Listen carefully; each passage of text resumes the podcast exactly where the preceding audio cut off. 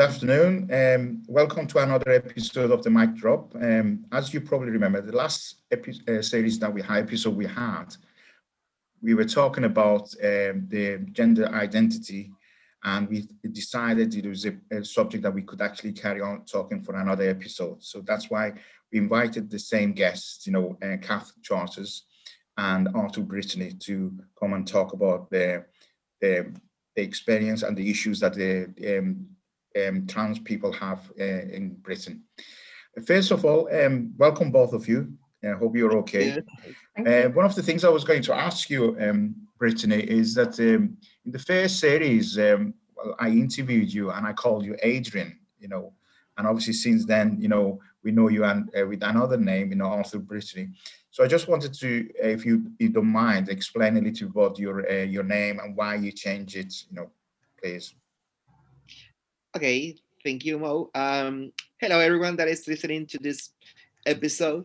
Yeah, it's kind of an extensive story that I, I will try to resume. Um, for me, uh, since I, let's say, came out and accept my identity, mm-hmm. it was also a stuff about, better say, I always had this kind of uh, fighting inside of me, trying to figure out who I really am, who I really was, or who I wanted to be.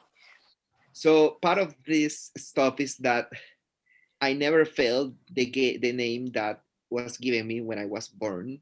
Uh, identified myself. You know, there's people that they feel really proud of their name and they say, "This is my name," and they carry on. Even, for example, being drag queens, they they keep their name mm-hmm. as as the name that they were given when they mm-hmm. was were born. But in my particular case, I never felt identified with that name. I never liked it. So across the years, many people before even I came here to the UK, uh, they they started to call me Britney as a nickname, and it was like I always had that name with me, and so eventually that became part of my identity. So it, I really felt like I was, uh, Britney was my, my name because most of people call me like mm-hmm. that. But I also, in my country, they call me Arturo, which is the Spanish version of Artu. Uh, it, so it's like I just transform my Spanish name into the English version and mix it with Britney, which for me personally, it totally sends the, me- the message of my identity, you know, mm.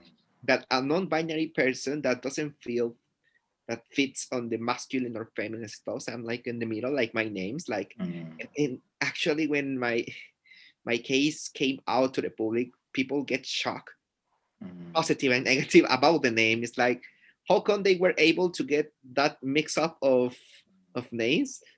So some people get shocked, like I said, in the negative way, but other people they they got shocked in the positive say, say, oh my god, what a legend, those names, Yas Queen. So um yeah it's really it really identifies my my new identity and it's important for me to be called with these names um because this is the person i i feel like i am Okay, that's thanks very much for the um, explanation. I, I just want another very uh, um, short answer, a, a quick ans- uh, answer. What does your mom uh, call you now? You know, does she call you Arturo or Arthur or Britney or Arthur Britney?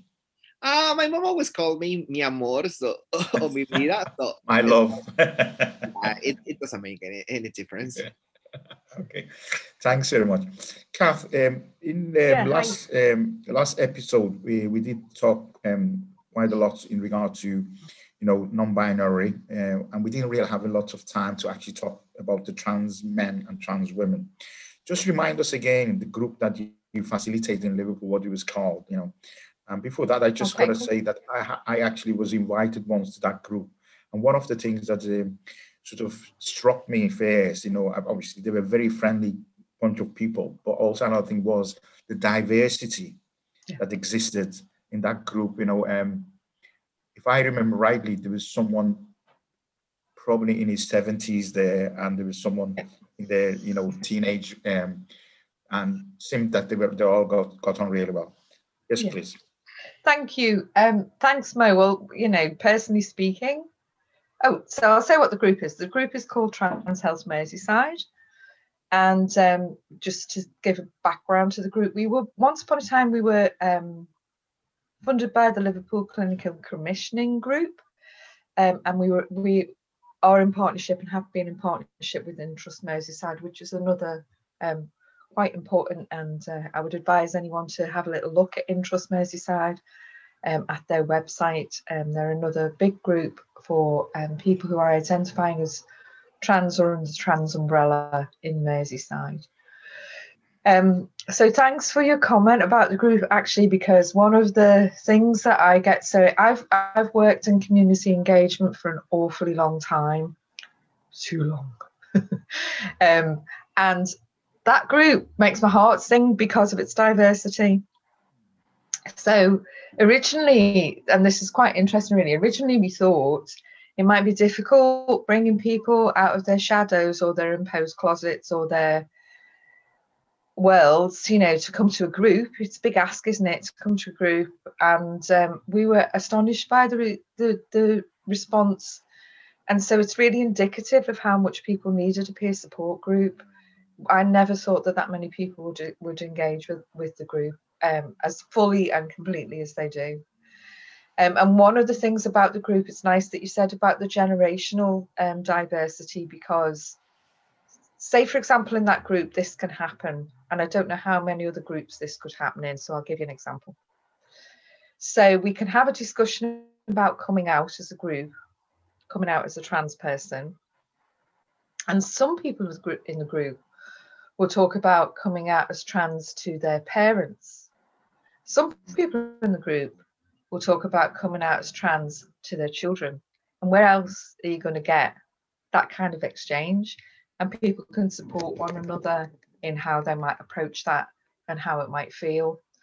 And, um, you know, and people can talk about lots and lots of different things that the inter- intergenerational aspect of that group can facilitate. And so that's pretty cool. And just to say that the group trans trans can mean a lot of different things to different people. So, so our strapline is the group is for transsexuals, people who identify as transitioning. So that can be a social, medical, or surgical transition. People who may be questioning the gender that they were assigned. So just people who might be questioning or thinking about who they are and want to explore possibilities. And people who have an intersex experience um, and people who are just gender non-conforming well not i don't mean just i'll take but just out people who are gender non-conforming so that can include all kinds of people who might identify as mm. non-binary okay um, and it's just really more and more as we've gone along um, the the issue can be around challenging the binary norms mm. that, that seems to be a theme that that's coming about at the moment, just challenging the binary norms of mm. our society that we find ourselves in. Um, that's that that's a theme that runs. I quite I quite love that this new generation is like really into that. Yeah. And I think like is like you said, challenging this binary norm is a new thing. Yeah. People are finding themselves, especially really young people, they're finding themselves out of all this pattern that has been like forever. So they say, why to mm-hmm. why why do trap us in a cage when we mm-hmm. can be mm. whatever we wanted? There's like mm-hmm. this kind of training to erase the toxic masculinity. I just mm. loving this like it doesn't matter your sexual orientation, you know, all that. All, all, it doesn't matter if you're straight or gay you can wear a dress if you want you know you know you can mm-hmm. use nail polish if you want earrings or whatever you wanted uh, just dress the way you want I, i'm just loving this especially with this new generation and, and it's like I, I found myself a little bit oldie in that sense like I, I, at the beginning it's like uh, the old generations especially mm. i got some friends that they say so what's going on with this new generation it's like mm. are they all gay and say why you say that they say just look at mm. how they dress and stuff like this. Mm-hmm. They, you know, a dress uh, if you if you dress like in some ways that doesn't make any clue about your sexual orientation, you know, because you can be the boss let's say, masculine person, you know, like Mm-hmm. wearing a, a, a suit and everything and stuff like that, and being the gayest person ever. and could you could be the opposite. You could be like a with the most pinky dress, nail polish and stuff like that, and, and still liking girls. So even I need I know drag queens that they are heterosexuals, you know. That's right. So it, it, it doesn't make any any, sense. And I'm loving this new uh, trend to challenge this normativity. I just just uh, feel so proud of this new generation. I have the, I mean, my experience, especially with my daughter, she's 22. Uh, uh, Britney has met my daughter, and uh, she is um, sometimes very passionate about these issues. And uh, it's funny, like you know, some a lot of times she's correcting me and my my wife if we use the wrong pronouns and or if we say something that you know, you know, not on purpose, but is not right. She corrects us and she said, "No, you shouldn't say this." And it's quite interesting, as you said, how you know, um, it's sort of the role sometimes changes. And another thing, what you say, Kathy, about the, the group, you know, when you started the group, I, we had the same experience with the Many Hands One Heart. We didn't really know if people, because I was working in this field for about five or six years, and I could just count on one, two, two fingers um, uh, any person seeking asylum that he was uh, from LGBT plus community. And but we knew they existed. We knew Mm. that they're there, but they, you know, and I remember the first meeting we had for the Many Hands One Heart. uh, It was in the, in, in was the central. I think it was in the central library or the museum next to it, and I we sat there with um, um, Mimi from um, Sahir House and um Jenny from the Liverpool University. Uh, I don't know if there was someone from Armstead there, and um, and we invited some people from uh, Manchester who were doing the same sort of a thing to come down, and some people that from the um, LGBT community that they, they were seeking asylum, and there was no one there, and we just felt embarrassed. Oh my God, yeah. no one is going to turn up. It was like the meeting was like 10 o'clock, nobody turned up. We had fruits and we had cakes and everything. And like all of a sudden we saw a head came in and we were all like that excited.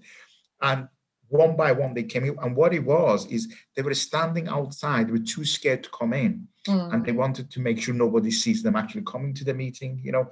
And um, amazing thing is, is uh, the other day I had a meeting with Shireen and she said, I asked the question, how many members Many Hands One Heart got?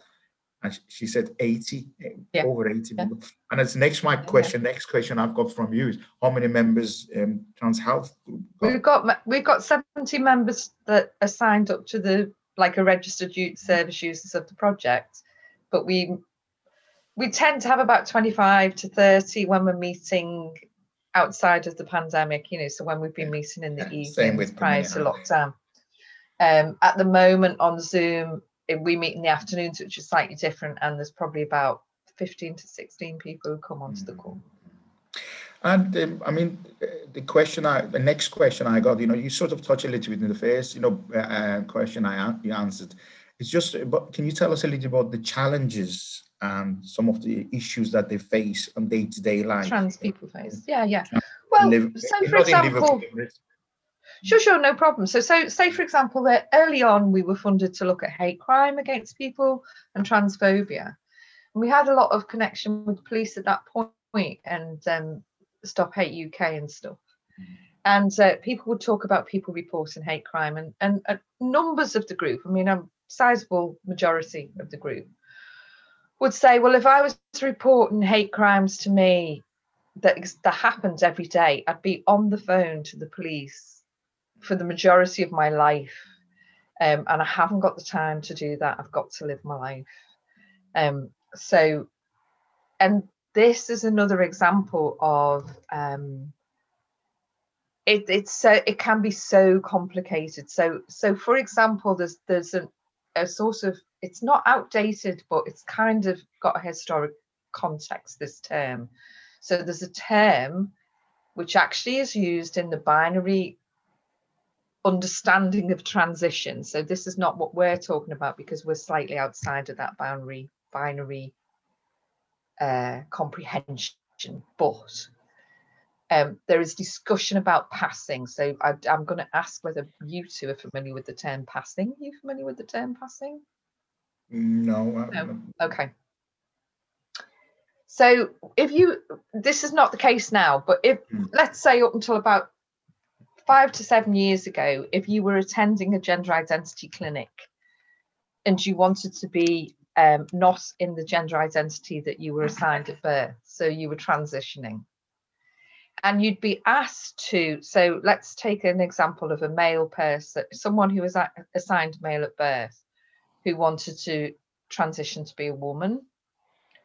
So, in the course of their assessment and in the course of their treatment and all that kind of thing, they will be given support around living, working, and and um, expressing themselves in everyday life as a, a woman. But there were kind of outdated understanding of what a woman might look like. That's that was that was quite perceived to be you know, I'm going to say long hair, long nails, but I don't. That's really simplified. But there'd be like this: if you're a woman, you you you will maybe look like this, and if you're not going out looking like that, then you're not serious about your transition, right? And that was really hurtful to people, and actually, um, really drew, really caused loads of confusion, and and kind of got people back in various closets and and it's also created a bit of competition sometimes between people you know about how how well they passed or not you know how good they looked or didn't. And that could be that could be around finances whether you could financially support yourself to get a nice wig or whether you could financially support yourself to get electrolysis to get your your um, naturally grown hair removed and stuff like that. It was very could be very problematic for some people and then for me personally, um, I took a call from someone who was transitioning to become a woman who lived in a very rough area of Liverpool. And they were saying, I can't walk out my front door looking like that. I feel like that. I want to be that. But if I walk out my front door looking that way, I will be battered by my neighbours. And I know that that was probably true of where they were. So these things were being asked of people, and it was it wasn't very person centered. So I think it's got more person centered at the gender identity clinics to look at how people might want to express who they are.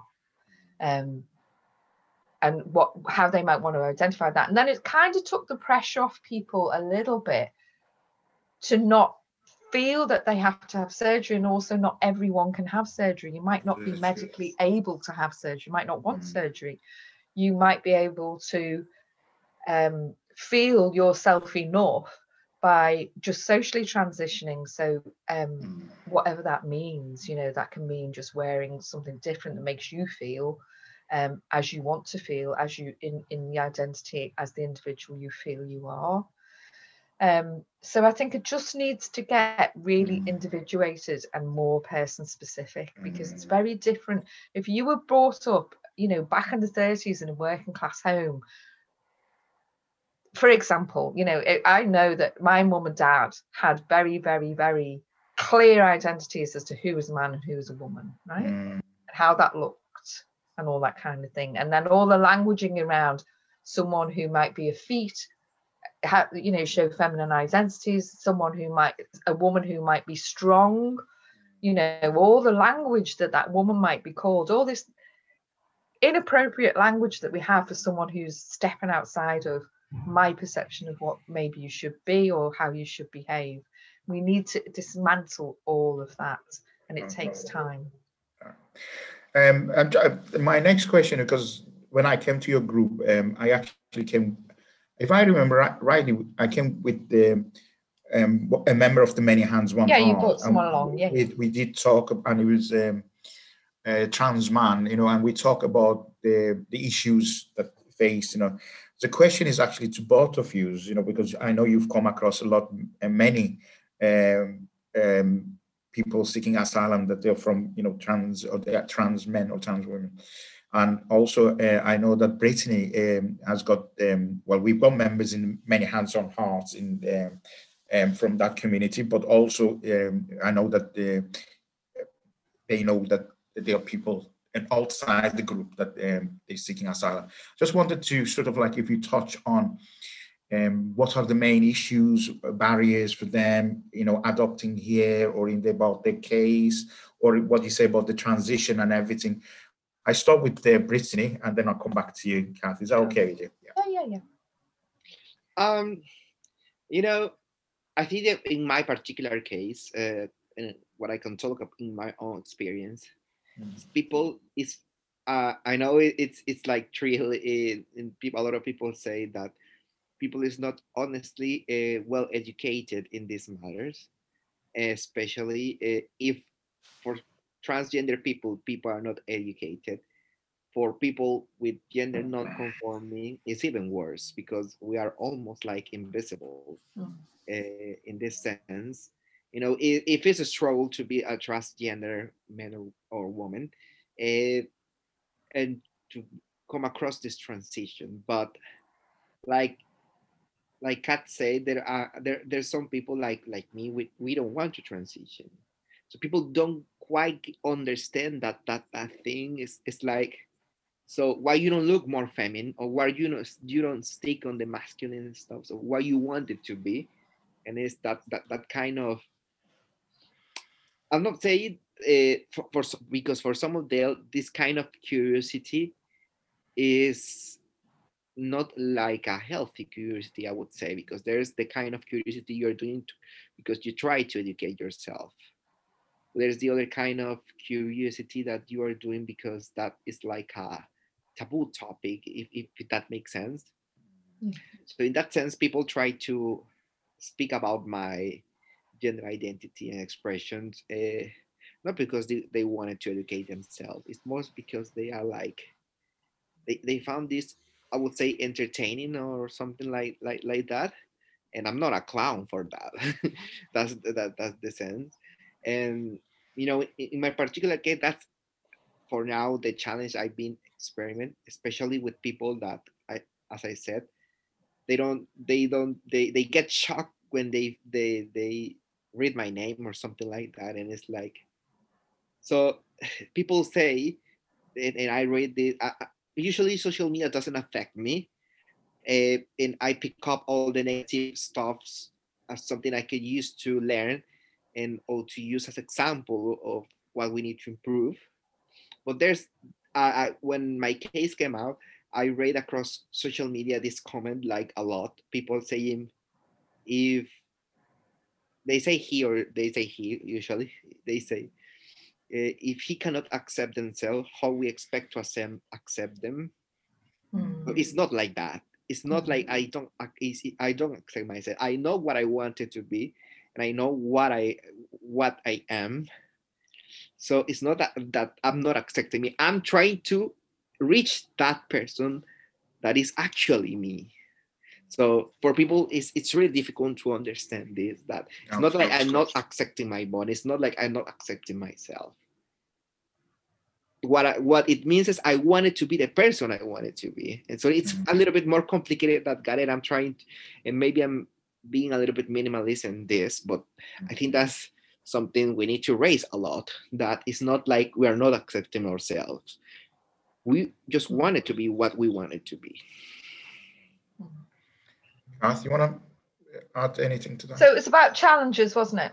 It's about Mm, yeah, asylum yeah. seeking challenges. Okay, so I, I wonder that when someone comes into the country, this is just someone who has transitioned or is in the process of transitioning. Mm, I wonder if when someone comes into the country seeking asylum on the basis of um, being harassed or at risk of death um, for transitioning at home. So you would presumably want to produce papers that show that you're in the process of transitioning. Your concerns may be guessing if you if you are on bridging hormones, having your hormones continued. Um, mm, if you have had surgery, having your GP understand what the surgery was and what follow up, you know, because it's all a process. So, what follow up might need to happen, and how do you get onto the relevant lists? How do you get to the relevant specialisms? How do you get your, how do you get the um, clinical care that you might need in the process of seeking asylum as well? then you've got um, potential language um, situations, so that's difficulty too. And and our languaging around someone transitioning or or indeed being um, non-gender non-gender conforming may be completely different to someone else's languaging around that. So to try and have an understanding of Mhm. that. And then if someone has come in who has, and I'm going to use the words trans history and I'll explain that. So some women, for example, some men who are trans women, trans women, trans men might say, I'm a trans woman, might say, I'm a trans man. But some people might say, I'm a woman with a trans history, or I'm a man with a trans history, because actually I'm now fully male, or I'm now fully in my mind, you know. So the transition's happened and I'm some at different point. But medically, those people may need screenings such as um, cervical cancer screening, such as um, there's a screening for people who were um, people who were assigned male at birth because of their quote unquote male characteristics. There's certain screenings that you might need biologically speaking, if that makes sense. Yeah. But if you if your medical history starts from the point of you being a in your now preferred gender and there's no understanding of your previous history your screening might get missed but you might feel that you don't want to share that with anyone Mm. um, and so there needs to be some comprehensive understanding as we discussed last time i'm sure we were talking about Yeah. professional discussions Mhm. um, about get you know so that everybody has equal access to the to the um, preventative health care that we need to have Mm. so so i think it's really multiple you know i think there's so many um, barriers that everybody's trying to hopefully overcome and understand so there'll be barriers that that i maybe you know i won't be aware of someone will bring that up for me as as hopefully we go along very open to anyone talking to me Yeah. about things because you know it's important that i know as well Yeah, the cases I've had, and the one that I'm going to mention, let's just say Mr. R. You know, you know, one of the people Yeah. that I brought. You know, I came to the group. You know, um, and uh, he was from Iran, if you Yes. remember. You know, and I think the, the number one problem, you know, he, he- told me was about um, here the med- medical, the GP and all that. They didn't believe that you know they wanted to prove that he was going through the transition so he had to do some sort of a test with the hormones and all that and there was a delay and it, it- for him to get the, the hormones the delay was so long that he started you know like you know um, his voices started changing a little bit and his breast was coming back all that sort of thing that he was telling me that you know it was obviously not very pleasant. Uh, another thing is i remember it was, he, he told me it was about he wasn't the center wasn't in liverpool he was over the water. Was that right? Is that in wirral somewhere he had to go uh, for He- some he may- yes there's an endocrinologist in in Arrowe park hospital That's right. yeah. which again for someone who's not from here and you know only get 35 pound and all that that, that was a challenge itself yeah the main thing later on he sort of told me because he was from very religious family or born in a, a woman's body uh, and in family that the women you know like if there was a funeral or there was a wedding they're all separated and Yes. he was always with the women and especially like sometimes they had the public bath and all that. So because of that he became recluse. He just would not go to any any public uh, gathering of the family and all that. And obviously his confidence was quite low. Um, and what unfortunately i mean one of the things later on happened to him it was really upsetting. He was in a shared accommodation with other men. But one of the men um, basically tried to sexually assault him which was you know it was you know it was terrible you know and he didn't want to talk about it and that's that There are the issues that i came across but also the friend that um, britney's got and a member of our group you know as well i think there's a lot of times as well as you said when they come here they don't have any choice where they're going to be you know Mm. they, they, and you were just talking about someone in the for example in the north north end of liverpool in an area that it was quite rough or whatever that has happened to some of the you know trans women that they come to you know um uh, uh, uh, they come out here as um, to seek asylum because they don't have any choice and the area that they're in the big the case i'm talking about um the person was not only outside Liverpool. It was in the middle of nowhere, in, in a in a in a town, a very small town, that they had no visible uh, LGBT community. There's okay. no know gay bar, and that's itself was you know uh, if you're frightened, considering that you come from that country that you were violent, come here and you go to get out of your house and people calling you names. Obviously, you don't speak the language. Course, yeah, you know, yeah. All that was. Do you know which one I'm talking about, Britney? Just you know, and uh, so this is one of the issues, some of the issues that I've come across in the last few years that I thought. Um, sorry, and Britney wanted to say something as well. I think is that right? Oh yes, um, you know, um, talking about also about the the proper asylum process. I think I would say also the Home Office sometimes they doesn't follow their own guidelines. The Home Office has like a sexual orientation and gender orientation uh, guidelines, like a kind of to, to follow when a, a mm-hmm. person identifies themselves as a LGBT but they don't follow those guidelines honestly. In my particular case uh, even when i brought the situation that i felt non-binary they never asked for my pronouns. Uh, they never mm-hmm. asked for that. And they still continue to treat me as a gay man.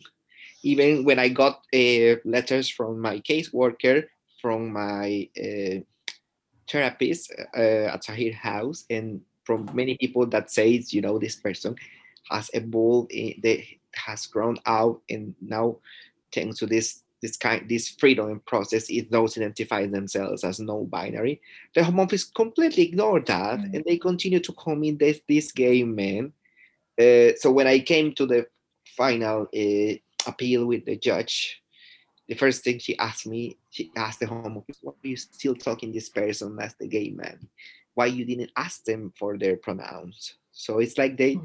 Failure in mm. to follow their own procedures. Mm. So if they cannot stick to their own procedures, what you guys you can expect with on a with situation that they are out of the procedures, you know. So it's like horrible uh, to seek asylum and being LGBT because because yeah. it's like like you said at the beginning, Mo, mm-hmm. when you when many hands one heart started, people say we know they exist, but we know where they are. You, know, mm-hmm. it's like so the same with with with trans and people non-binary like me. Like, yeah, you got like a the home office probably got this vague idea but they don't realize they are still they are on the system already you know and they are failing to follow the process across there and and I feel a little bit grateful in the sense that my when my case my case came out, it's like gave us visibility to this reality that the Home Office completely ignoring the the reality of non-binary people seeking asylum. Yeah. One of the things, sorry, Kathy, you wanted to say something? Or? No, no, no. One of the things actually I've got to say to you, um, Britney, um, because like you know even before I started doing this job, I, I, had some sort of a contact with the Home Office in regard to the cases. You know, not just the LGBT plus people in any like cases, and I, I was a freelance interpreter in, in previous life, and um, one of the things actually progressed and got better with regard to the Home Office is the questioning used to be very very intrusive, especially when it came to the sexual activity. Mm. You know as an interpreter, sometimes I used to absolutely could not believe the questions they were asking, you know, in regard to what position you were doing, how did you do it, what did you do to, to the person, and that's sort of like, you know, I believe is stopped, you know, but um, I probably question that, you know, Mo. You don't think it's a stop that? Well, what I know is there was one case that um, it was an Iranian fella that he said they asked him those questions but he was too scared to say, sorry, I'm not answering that question. So mm-hmm. I think if they ask that question, if the people know they're right, they could actually say, that's got nothing to do with it. Sure. Another thing was, is um, uh, because sexuality is so difficult to prove, you know, um, some solicitors actually sort of like welcome those questions because then you could actually talk about you, which I think is, is, is terrible. You know, a solicitor say, advise you to, to go graphically explain um, I think there was one or two cases actually someone filmed themselves having sex with their partner and show it as a proof. I've heard but, that. Yeah. Um, but um, you know, um, that's something that used to happen quite a, a lot. You know, I don't. I, again, the question goes, you, you, as you said, you think it's still happening. Did you have that sort of experience yourself, Britney, when you you were questioned by by Home Office? Um, it's interesting because uh, I heard from some disgusting questions to people I know and even people from the group. But in my particular case, it was kind of interesting. I remember when I came out to the first uh, interview, the, the, first first interview, and when you give evidence, they told me we're not going to accept any explicit evidence so if you got something with a partner or something like that to prove again, we're not we're not gonna accept that. And I, I was not bringing that, of course, but it's like, uh, I was I, I I put a picture of my file that was kind of funny, let's say, because I was with a massive carrot licking it, uh, pretending it was a dick. so they say, no, this is too explicit. We cannot take this. So it's like. Uh, they say that was too explicit, but at the same time, to other people, they are requesting them. Mm. You know, we want you to actually see you having action. Uh, so it's like it doesn't make any sense for me, no. and it's like a double speech for in my in my point of view. That for some mm. people they say, you know, we we want to pretend to be like correct to do the right things, but with other people it's like we don't believe you. If, if you don't prove me you you like men sucking a dick, and mm. I, I, don't believe you. So it's like it's just horrible in that sense. Yeah. Um, just, um, I mean, the last question I've got, unless you want to say something else, you know, uh, from uh, Kathy, you know, um, it's there was a survey. Uh, I, I, used to be well involved with the Mental Health Consortium, and there was a LGBT plus group there. You know, Claire Stevens used to chair it, and they okay. they did a survey in regard to um, the LGBT plus community in Liverpool. And one of the things that came came out of that that it was actually you know um, the gay they, there was a lot of sort of like racism and in in that community in regard to other people from other countries and all that sort of thing. Um, i didn't see that when i came to your group you know um, with the people seeking asylum with another person seeking asylum. I just wanted to see if you actually you know, and I'll be honest with you, I was very surprised when the result of that survey came because I just thought people who have been you know, discriminated and been a victim of a hate crime, they should be more understanding to, you know, like, you know, um, I didn't see that in your group, but uh, have you had any sort of uh, issues and how did you deal, dealt with it if you had, you had that sort of? Personally speaking, we've not had any issues um, at all. So. At all. Uh, but I think you have, I think that could be because, you know, there's the fight if that's the right word. Not everybody sees transition as, as a fight or a right. It's just a life, you know, it's just my life. It's just who I am. But some people see it as a as a fight or a campaign. So that's a global campaign, isn't it? And and actually, more than anything, in my experience, people have been interested in what other people's transition looks like in, in another country or what it looks like to be, yeah. um, you know, non-conforming in another mm. gender non-conforming in another country. People are interested in people, you know, mm. they're there to meet one another, support one another, and they're quite clear on that. Mm. Um, we have, I, I, Adrian, sorry, Arthur, I'm so sorry.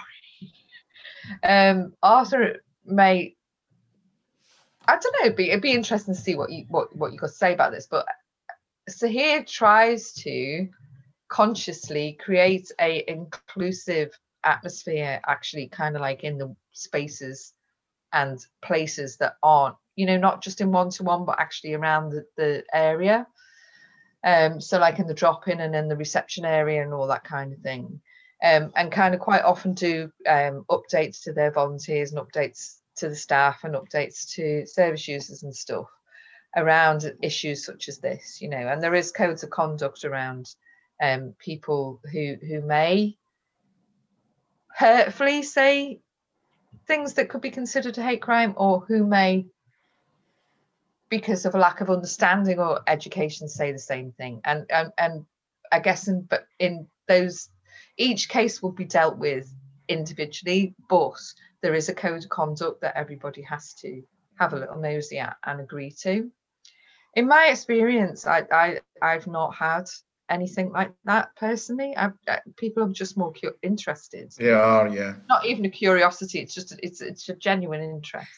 Yeah. Um, and just to say something about, uh, just to go back to something that we said before, I think that, um, you know, I've just got a very keen awareness of that people crossing the line being, between curiosity and fetishism and just kind of really holding that boundary for people because, yeah, because it's just the safety aspect of holding a Mhm. group for me that Okay. Have you, um, uh, in Britain, have you ever had experience um, any sort of racism in, like, from gay men or LGBT community in in Liverpool or? Um, I think I would say uh, across these three years I've been here in Liverpool, I not been able to move out of my safe space for many reasons. The reasons first is like every time I travel, I only travel to the charities that support me and stuff like that because uh, I, I I couldn't afford uh, a bus ticket, so I needed the travel expenses. So it's like I was not a person to of going out and stuff like that because I never had money for that, honestly. Uh, so in that sense, uh, I only move out into my safe space network, and that's the only people I met across the, the these three years. So uh, I hear from people from many hands one heart that they found some struggles uh, because of their skin color or the way they express themselves. Uh, but in my particular case, as I say, I haven't had the the opportunity to explore outside of my bubble. I would say, especially now with COVID, it's impossible. um, so, but for now, uh, the only thing I could say is positive stuffs. Uh, Once the real world comes back, I'll come back we'll to you. see. Yeah, Yeah. we'll see. I, yeah, is there? I know. Is, sorry, I know. you- No. Um, we're just gonna. Just one thing is actually, I remember one member from Muslim community was saying that you know when he goes to any gay bar, you know, he, he goes to cop off. um, but you know, he usually tell people that he's from Latin America or Spanish because he doesn't want people to start asking questions about Islam and you know about his religion, and he, he's just there to cop off. He doesn't want to really talk about that. So, anyway, um, uh, thanks very much for your um, participation. Uh, I really enjoy your um, explanation. I, I'm dealing with a lot of my issues regarding, um, you know, uh, LGBT community and trans, um, um, gender identities, and I, I'm feeling a lot more confident. And I think if anyone who's got sort of issues like that, it's got to sort of like listen to the people opposite or from that group and to sort of expand their uh, the knowledge and experience. Uh, thanks very much for your um, for your time. Thank you. Bye. No, it's really great to be on. Thank Yeah. you. All right. Cheers.